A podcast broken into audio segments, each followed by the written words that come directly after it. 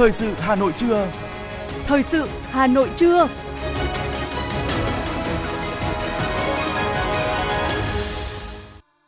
Quang Minh và Thúy Hằng xin được đồng hành cùng quý thính giả trong 30 phút của chương trình thời sự trưa nay, thứ năm ngày 16 tháng 2 năm 2023. Những nội dung chính sẽ được đề cập đến trong chương trình. Việt Nam tích cực trong vai trò thành viên Hội đồng Nhân quyền Liên Hợp Quốc. Chính phủ đồng ý tăng phụ cấp ưu đãi theo nghề đối với viên chức y tế.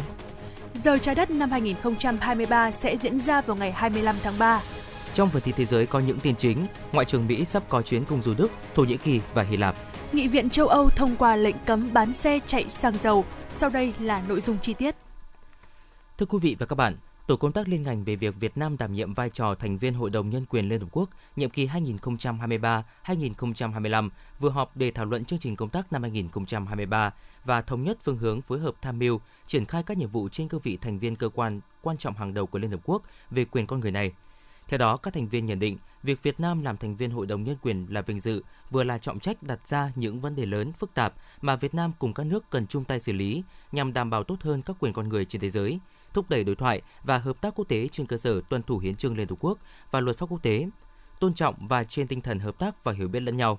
Đồng thời, các ý kiến trao đổi thực chất của thành viên tổ công tác đã gợi mở nhiều định hướng, giải pháp thiết thực nhằm triển khai hiệu quả hoạt động của tổ công tác liên ngành nói riêng và công tác thành viên Hội đồng Nhân quyền nói chung, góp phần nâng cao uy tín, vị thế đất nước và bảo vệ lợi ích quốc gia dân tộc trên cơ sở chia sẻ thông tin, cùng thúc đẩy các sáng kiến, đề xuất tạo dấu ấn của Việt Nam trên các lĩnh vực, vấn đề ưu tiên, đẩy mạnh công tác nghiên cứu, dự báo và thông tin tuyên truyền để đảm bảo thực hiện tốt vai trò thành viên Hội đồng Nhân quyền Liên Hợp Quốc nhiệm kỳ 2023-2025. Tại hội nghị báo cáo viên thành phố tháng 2 do Ban tuyên giáo Thành ủy tổ chức vào sáng nay, hai nội dung được tập trung đề cập gồm tình hình thế giới và công tác đối ngoại của Đảng, Nhà nước, đối ngoại nhân dân trong năm 2023, vấn đề an toàn, an ninh mạng và những giải pháp đặt ra. Tại hội nghị, các nội dung được đề cập đã cung cấp thông tin tổng quan cho báo cáo viên cơ sở, góp phần nâng cao hiệu quả công tác tuyên truyền của thủ đô, tập trung vào các trọng tâm tuyên truyền trong tháng 3 mà Ban tuyên giáo Thành ủy Hà Nội đề ra. Đó là tuyên truyền về tình hình thế giới và hoạt động đối ngoại của Đảng và Nhà nước, hoạt động đối ngoại nhân dân trong năm 2023, trong bối cảnh Việt Nam nổi lên là một điểm sáng tích cực giữa những phức tạp đa chiều của tình hình thế giới, tuyên truyền về mục tiêu giữ vững thế chủ động chiến lược về an toàn, an ninh mạng để phát triển đất nước, các nội dung tuyên truyền khác cũng được chú trọng trong tháng 3, gồm tuyên truyền về các hoạt động kỷ niệm sắp tới, đặc biệt là kỷ niệm ngày thành lập Đoàn Thanh niên Cộng sản Hồ Chí Minh, tăng cường công tác tuyên truyền miệng về các nhiệm vụ phát triển kinh tế xã hội gắn với 10 chương trình công tác của Đảng bộ thành phố và công tác giải phóng mặt bằng, phục vụ triển khai dự án đường vành đai 4, đẩy mạnh tuyên truyền thực hiện cuộc vận động người Việt Nam ưu tiên dùng hàng Việt Nam. Thưa quý vị và các bạn, thủ đô Hà Nội là trung tâm của vùng đồng bằng sông Hồng, là địa bàn chiến lược đặc biệt quan trọng về chính trị, kinh tế, văn hóa, xã hội, quốc phòng, an ninh và đối ngoại của cả nước. Hà Nội quyết tâm cùng các địa phương trong vùng tổ chức thực hiện thành công nghị quyết số 30 ngày 23 tháng 11 năm 2022 của Bộ Chính trị, chương trình hành động của chính phủ với mục tiêu phát triển thủ đô Hà Nội trở thành đô thị thông minh, hiện đại, có bản sắc, động lực thúc đẩy phát triển vùng và cả nước. Hà Nội có dân số khoảng 10 triệu người, nơi tập trung các viện nghiên cứu, trường đại học, bệnh viện hàng đầu, là trung tâm văn hóa lớn nhất cả nước, giữ vai trò chủ đạo về phát triển kinh tế của vùng, có quy mô tổng sản phẩm trên địa bàn GDP đạt hơn 1 triệu tỷ đồng, chiếm 43% quy mô GDP vùng đồng bằng sông Hồng và 16,2% GDP bình quân cả nước. Hà Nội có vai trò là đầu tàu, là hạt nhân có tính chất lan tỏa của vùng nói riêng và khu vực Bắc Bộ nói chung trên hầu hết các lĩnh vực. Chủ tịch Ủy ban dân thành phố Trần Sĩ Thanh cho biết với vai trò là đầu tàu, là hạt nhân có tính chất lan tỏa của vùng nói riêng và khu vực Bắc Bộ nói chung trên tất cả các lĩnh vực. Triển khai nghị quyết 30 của Bộ Chính trị, Thành ủy Hà Nội đã ban hành chương trình hành động số 23 ngày 3 tháng 2 năm 2023, trong đó xác định trọng trách của thủ đô trong quá trình phát triển vùng thủ đô và cả nước. Hà Nội quyết tâm cùng các tỉnh, thành phố trong vùng tổ chức thực hiện thành công nghị quyết của Bộ Chính trị chương trình hành động của chính phủ với mục tiêu phát triển thủ đô Hà Nội trở thành thành phố thông minh, hiện đại, có bản sắc, động lực thúc đẩy phát triển vùng và cả nước. Hà Nội đã xác định một số chỉ tiêu và định hướng phát triển cụ thể nhằm triển khai thực hiện các chỉ đạo của Bộ Chính trị và Chính phủ. Trong đó, về mục tiêu phát triển kinh tế, Hà Nội phấn đấu phát triển kinh tế có sức cạnh tranh cao trong khu vực và thế giới, tốc độ tăng trưởng GDP bình quân giai đoạn 2021-2025 từ 7,5 đến 8%, cao hơn mức tăng bình quân chung của cả nước. Giai đoạn 2026-2030 tăng từ 8 đến 8,5% một năm. GDP bình quân đầu người đạt 12.000 đến 13.000 đô la. Tầm nhìn đến năm 2045, Hà Nội là thành phố kết nối toàn cầu, có mức sống và chất lượng cuộc sống cao, với GDP đầu người đạt khoảng 36.000 đô la Mỹ. Kinh tế, văn hóa, xã hội phát triển toàn diện, đặc sắc và hài hòa, tiêu biểu cho cả nước, có trình độ phát triển ngang tầm thủ đô các nước phát triển trong khu vực và thế giới. Hà Nội sẽ phát triển công nghiệp theo hướng công nghệ cao, hiện đại, ưu tiên phát triển các ngành công nghiệp có hàm lượng phát thải carbon thấp, sử dụng tiết kiệm tài nguyên. Thành phố sẽ phát triển ngành nông nghiệp theo hướng nông nghiệp sinh thái, xây dựng nông thôn hiện đại, nông dân văn minh. Đồng thời, thành phố sẽ phát triển văn hóa ngang tầm với phát triển kinh tế xã hội, xứng tầm với truyền thống nghìn năm văn hiến để thủ đô Hà Nội thực sự là trung tâm hội tụ, kết tinh và lan tỏa văn hóa của cả nước – Hà Nội xác định công nghiệp văn hóa trở thành động lực, nguồn lực mới cho quá trình phát triển thủ đô và vùng đồng bằng sông Hồng, phấn đấu tỷ trọng ngành công nghiệp văn hóa trong GDP đến năm 2025 đạt 5%, năm 2030 đạt khoảng 8%. Thành phố sẽ phát triển đô thị hạ tầng đồng bộ theo hướng đẩy mạnh liên kết vùng, đưa Hà Nội trở thành đô thị thông minh hiện đại, xanh, sạch, đẹp, an ninh an toàn, nông thôn phát triển hiện đại, hài hòa, có bản sắc tạo hiệu ứng lan tỏa liên kết vùng đô thị phía Bắc và cả nước – Thủ đô Hà Nội là cực tăng trưởng của vùng động lực phía Bắc Hà Nội, Hải Phòng, Quảng Ninh. Cùng với hệ thống giao thông quốc gia hình thành hệ thống giao thông của thủ đô đồng bộ, hiện đại, đảm bảo sự kết nối và phát triển hợp lý giữa các phương thức vận tải. Trong đó hiện nay, thành phố Hà Nội đang khẩn trương triển khai và phấn đấu cơ bản hoàn thành vào năm 2027 đường vành đai 4 vùng thủ đô Hà Nội. Bí thư Thành ủy Đinh Tiến Dũng cho biết. Dự án không những là bước cụ thể hóa nghị quyết đại hội 13 của Đảng mà còn cả cái nghị quyết nghị quyết số 15 của Bộ Chính trị về phương hướng nhiệm vụ phát triển thủ đô Hà Nội đến năm 2030 tầm nhìn đến năm 2045 và nghị quyết mới đây là nghị quyết số 30 của Bộ Chính trị về phát triển kinh tế xã hội, đảm bảo quốc phòng, an ninh vùng đồng bằng sông Hồng đến năm 2030 và tầm nhìn đến năm 2045. Vành đai 4 còn là niềm mong đợi của đông đảo người dân và qua đây mới thấy cái sự đồng thuận của cả hệ thống chính trị của chúng ta từ thành phố đến cơ sở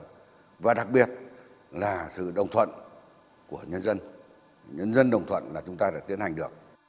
Hà Nội sẽ tập trung xây dựng thể chế phát triển để phát huy vai trò của thủ đô là trung tâm động lực thúc đẩy phát triển vùng đồng bằng sông Hồng, vùng thủ đô và cả nước.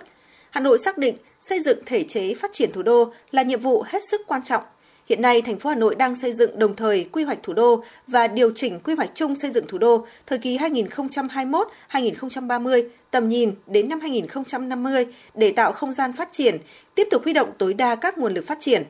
Thành phố cũng đang phối hợp với Bộ Tư pháp xây dựng dự thảo luật thủ đô, sửa đổi để tạo đột phá về thể chế chính sách phát triển thủ đô, tạo động lực phát triển của vùng, đồng thời là một trong hai cực tăng trưởng của cả nước theo định hướng quy hoạch tổng thể quốc gia mới được Quốc hội thông qua.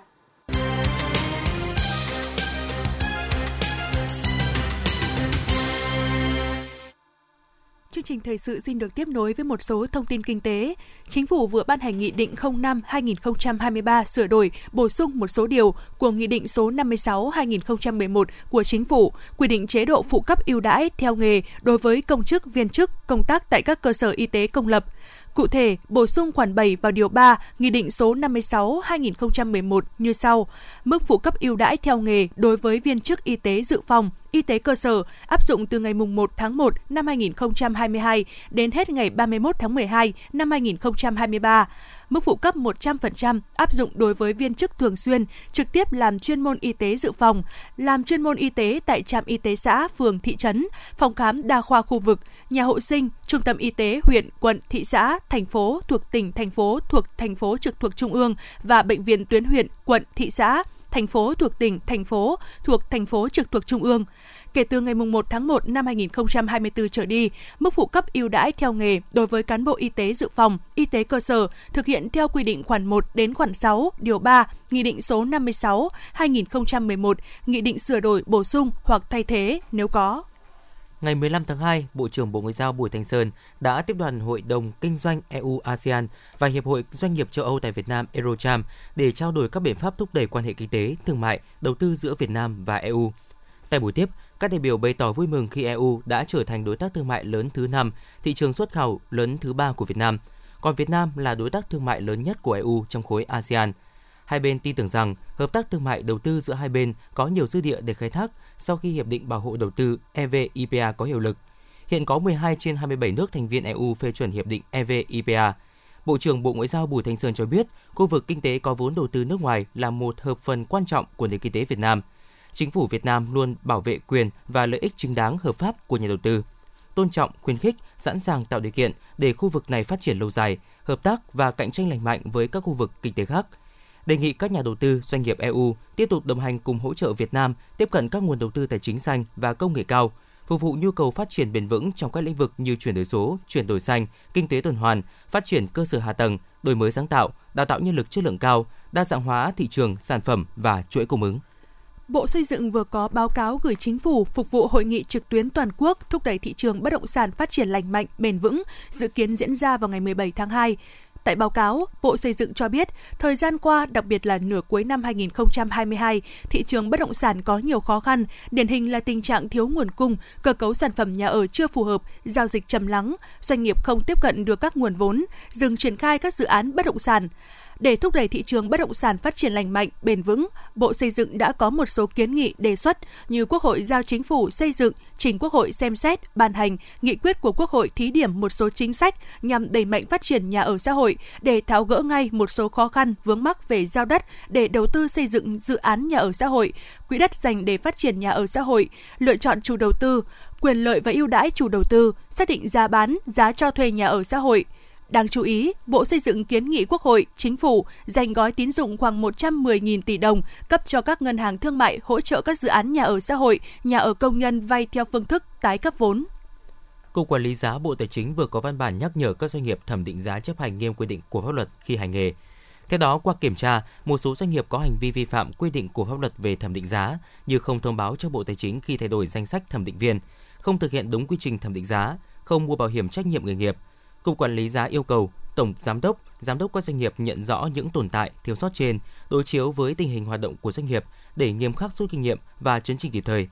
Doanh nghiệp phải thường xuyên cập nhật những văn bản quy phạm pháp luật có liên quan và hệ thống tiêu chuẩn thẩm định giá Việt Nam, tuân thủ đúng đầy đủ các quy định của pháp luật, trước hết là hệ thống tiêu chuẩn thẩm định giá Việt Nam. Ngoài ra, các doanh nghiệp phải ban hành quy định về kiểm soát nội bộ, thường xuyên đánh giá hoạt động của đơn vị, kịp thời phát hiện và khắc phục ngay những sai sót trong quá trình thẩm định giá hai thương hiệu vàng miếng trong nước cùng đi xuống phiên sáng nay sau khi chịu áp lực điều chỉnh từ thế giới. Theo đó, giá vàng thế giới lùi về ngưỡng 1.842 đô la Mỹ một ounce, giảm gần 9 đô la Mỹ một ounce so với cùng thời điểm phiên trước. Sau khi quy đổi, giá vàng thế giới tương đương 52,8 triệu đồng một lượng. Với điều chỉnh trên, giá vàng tại các doanh nghiệp trong nước cũng điều chỉnh khi mở cửa giao dịch. Cụ thể, tại thành phố Hồ Chí Minh, công ty vàng bạc đá quý Sài Gòn thông báo giá mua vào là 66,40 triệu đồng một lượng và bán ra là 67,20 triệu đồng một lượng, giảm 50.000 đồng một lượng so với chốt phiên trước. Tương tự tại Hà Nội và Đà Nẵng, doanh nghiệp này niêm yết giá mua và bán vàng SJC từ 66,40 đến 67,22 triệu đồng một lượng, giảm 50.000 đồng một lượng. Theo Bảo hiểm xã hội Việt Nam, hiện cả nước có hơn 3,3 triệu người hưởng lương hưu, trợ cấp bảo hiểm xã hội hàng tháng. Ngoài ra, ngành cùng các cơ quan chức năng giải quyết chế độ trợ cấp bảo hiểm thất nghiệp cho hàng vạn lượt người mỗi tháng và nhiều chế độ chính sách khác có liên quan. Với số tiền chi trả lớn, để đảm bảo an toàn về nguồn tiền, đồng thời mang lại tiện ích cho nhiều phía, các cơ quan chức năng đẩy mạnh chi trả chế độ chính sách cho người thụ hưởng qua tài khoản cá nhân ATM. Thấy rõ tính ưu việt của hình thức chi trả này, đến nay, cả nước có hơn 60% số người nhận các chế độ về bảo hiểm xã hội, trợ cấp thất nghiệp ở khu vực đô thị qua ATM nhằm đẩy mạnh chi trả an sinh xã hội không dùng tiền mặt theo chỉ đạo của chính phủ năm 2023 và những năm tiếp theo. Bảo hiểm xã hội Việt Nam phối hợp với Bộ Công an, Bộ Lao động Thương binh và Xã hội xác nhận đối tượng được hưởng các chính sách an sinh xã hội thuộc phạm vi chi trả của ngành. Căn cứ vào kết quả xác nhận, Bảo hiểm xã hội Việt Nam phối hợp với các ngân hàng thương mại, đơn vị tổ chức dịch vụ tiến hành chi trả cho người hưởng chính sách xã hội, an sinh xã hội thuộc phạm vi chi trả của ngành theo hình thức không dùng tiền mặt.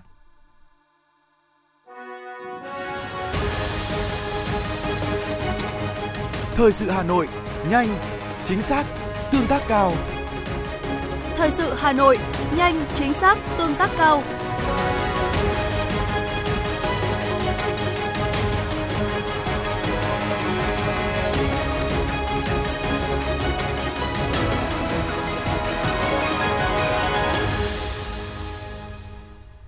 Trung ương Đoàn Thanh niên Cộng sản Hồ Chí Minh vừa tổ chức họp báo công bố 20 đề cử tiêu biểu vào vòng bình chọn trực tuyến của giải thưởng Gương mặt trẻ Việt Nam tiêu biểu năm 2022. Năm nay, giải thưởng nhận được 156 hồ sơ tham dự ở 10 lĩnh vực: học tập, nghiên cứu khoa học sáng tạo, lao động sản xuất, kinh doanh khởi nghiệp, quốc phòng an ninh trật tự, thể dục thể thao, văn hóa nghệ thuật, hoạt động xã hội, quản lý hành chính,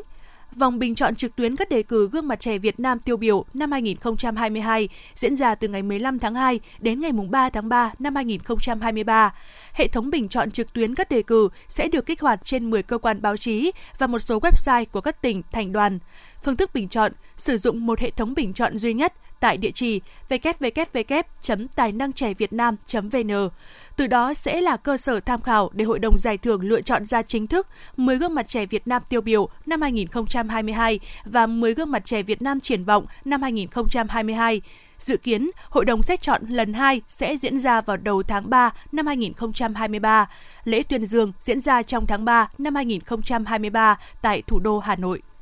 Ủy ban nhân dân thành phố Hà Nội đã ban hành kế hoạch tổ chức các hoạt động hướng hưởng ứng sự kiện chiến dịch giờ trái đất tiết kiệm điện năm 2023. Các hoạt động hưởng ứng sự kiện chiến dịch giờ trái đất năm 2023 trên địa bàn thành phố Hà Nội sẽ diễn ra với các nội dung chính: tuyên truyền về sử dụng năng lượng tiết kiệm và hiệu quả trên báo chí, tổ chức treo băng rôn, phướn dọc, standee, pano trang trí, roadshow, quảng bá sự kiện tại các đường phố chính trên địa bàn sự kiện diễn ra và các khu lân cận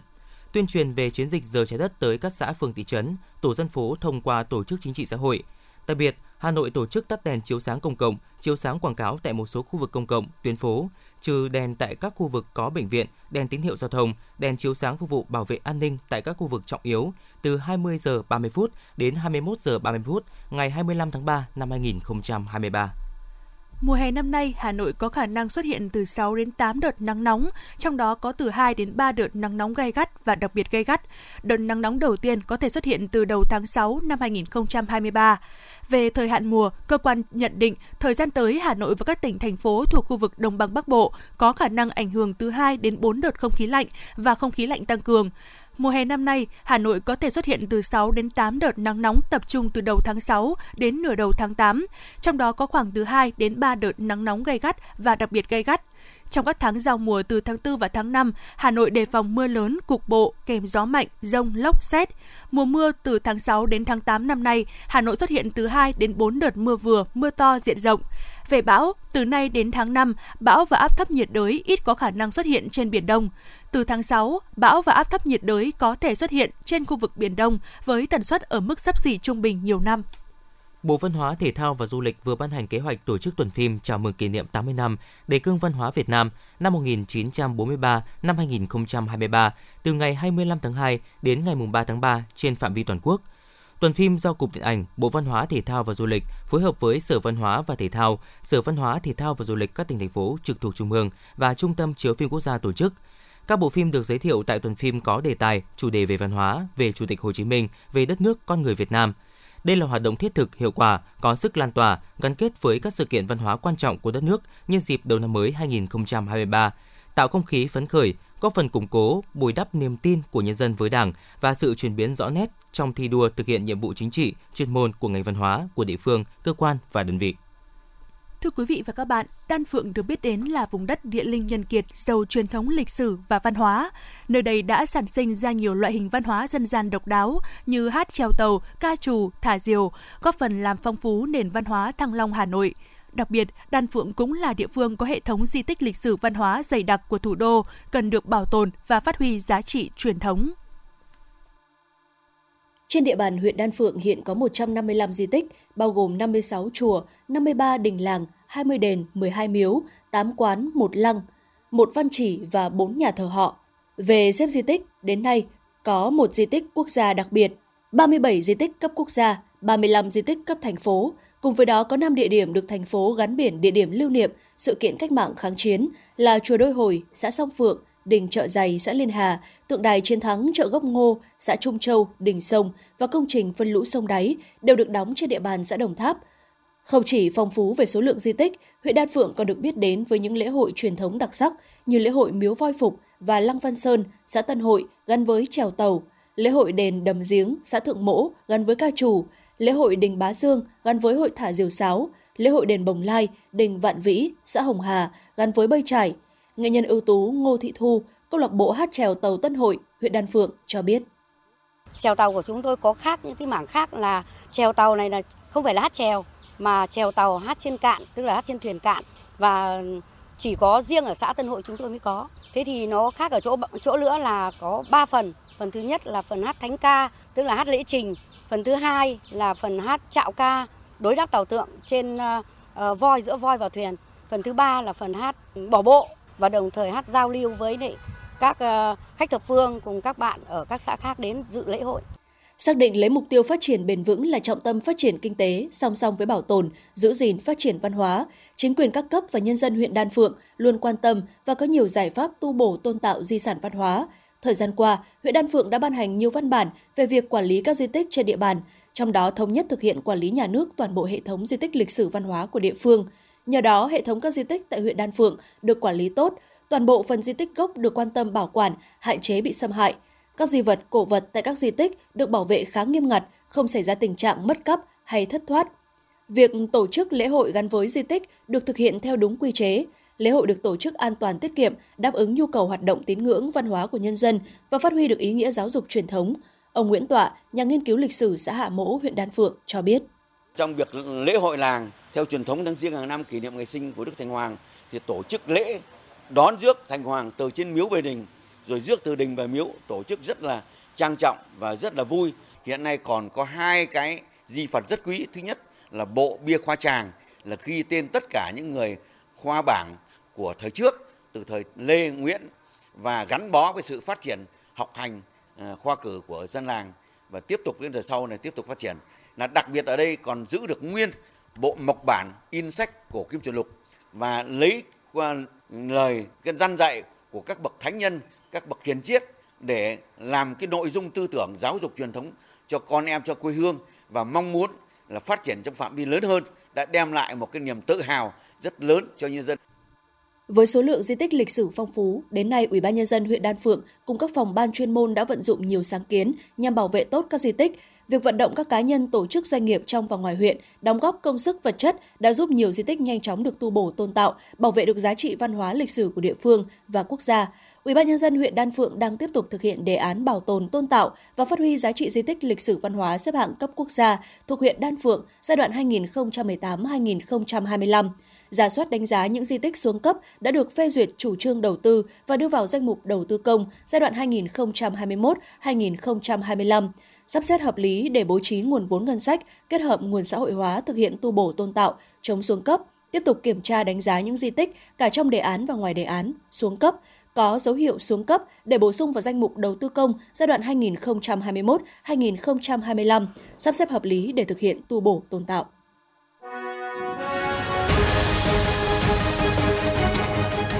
FM90 cập nhật trên mọi cung đường. FM90 cập nhật trên mọi cung đường.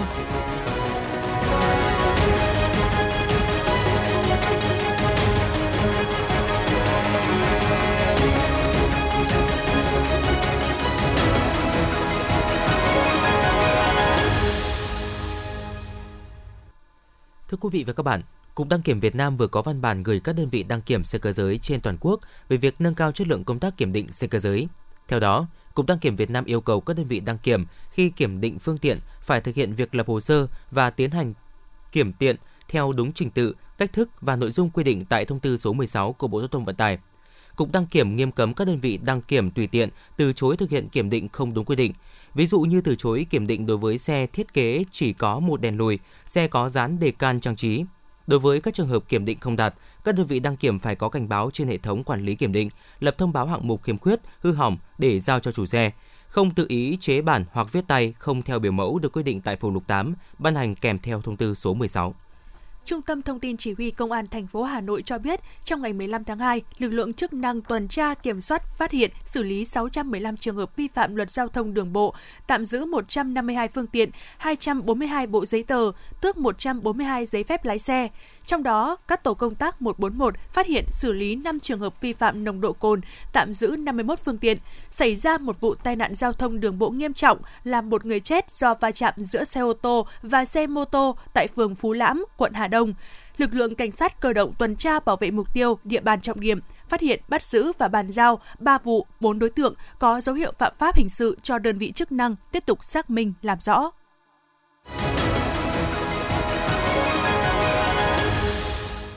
Xin chuyển sang phần tin thế giới. Thưa quý vị, Bộ Ngoại giao Mỹ thông báo Ngoại trưởng nước này Antony Blinken sẽ tới Đức, Thổ Nhĩ Kỳ và Hy Lạp từ ngày 16 đến ngày 22 tháng 2 để tham dự hội nghị an ninh Munich và giám sát các nỗ lực ứng phó của Mỹ đối với trận động đất tại Thổ Nhĩ Kỳ và Syria. Trong thông báo, người phát ngôn Bộ trên Netbright cho biết ông Blinken sẽ đến thăm căn cứ không công E Ikrik ở miền Nam Thổ Nhĩ Kỳ vào ngày 19 tháng 2 để tận mắt chứng kiến những nỗ lực của Mỹ nhằm hỗ trợ chính quyền Thổ Nhĩ Kỳ ứng phó với sự tàn phá do trận động đất ngày 6 tháng 2 gây ra. Tổng thống Pháp Emmanuel Macron đã có buổi tiếp ông Vương Nghị, chủ nhiệm văn phòng Ủy ban Công tác Đối ngoại Trung ương Đảng Cộng sản Trung Quốc. Tại buổi tiếp ông Vương Nghị, Tổng thống Macron bày tỏ mong muốn được gặp Chủ tịch Tập Cận Bình để nối lại tình hữu nghị, thúc đẩy hợp tác và tạo ra một tương lai tốt đẹp hơn. Theo ông Macron, Pháp rất coi trọng mối quan hệ với Trung Quốc, nhấn mạnh rằng việc tăng cường đối thoại chiến lược giữa hai nước có ý nghĩa to lớn người tiêu dùng trên khắp thế giới sẽ phải trả nhiều tiền hơn cho các mặt hàng thực phẩm trong năm nay so với năm 2022. Đây là thông tin do Reuters đưa ra trích dẫn các nhà bán lẻ, công ty hàng tiêu dùng và nhà đầu tư. Dữ liệu của công ty nghiên cứu Kantar cho thấy, người Anh đã trả thêm mức kỷ lục 16,7% cho thực phẩm trong 4 tuần tính đến ngày 22 tháng 1 năm 2023 so với cùng kỳ năm 2022. Trong khi đó, chỉ số thực phẩm của Mỹ bao gồm các bữa ăn tại nhà trong các quán cà phê và nhà hàng đã tăng 10,4% trong năm, kết thúc vào tháng 12 năm 2022. Nghị viện châu Âu đã bỏ phiếu thông qua lệnh cấm bán xe chạy xăng và dầu diesel vào năm 2035. Lệnh cấm dự kiến sẽ sớm được các quốc gia thành viên Liên minh châu Âu EU chính thức ban hành thành luật. Động thái này được dự báo sẽ tác động lớn tới ngành công nghiệp ô tô của toàn khối, đẩy nhanh quá trình chuyển đổi từ xe sử dụng động cơ đốt trong sang xe điện, đồng thời thúc đẩy các nỗ lực chống biến đổi khí hậu. Trung tâm Kiểm soát và Phòng ngừa Dịch bệnh châu Phi CDC châu Phi, đã thông báo triển khai một nhóm chuyên gia tới Guinea Xích Tạo để giúp nước này đối phó với đợt bùng phát dịch bệnh do virus Marburg. Thông báo này được đưa ra sau khi Bộ Y tế và các vấn đề xã hội Guinea Xích Đạo báo cáo một đợt bùng phát dịch bệnh do virus Marburg đã được xác nhận tại tỉnh Kienetem ở phía đông bắc nước này.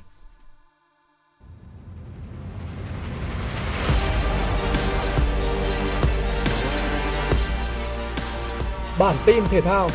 Bản tin thể thao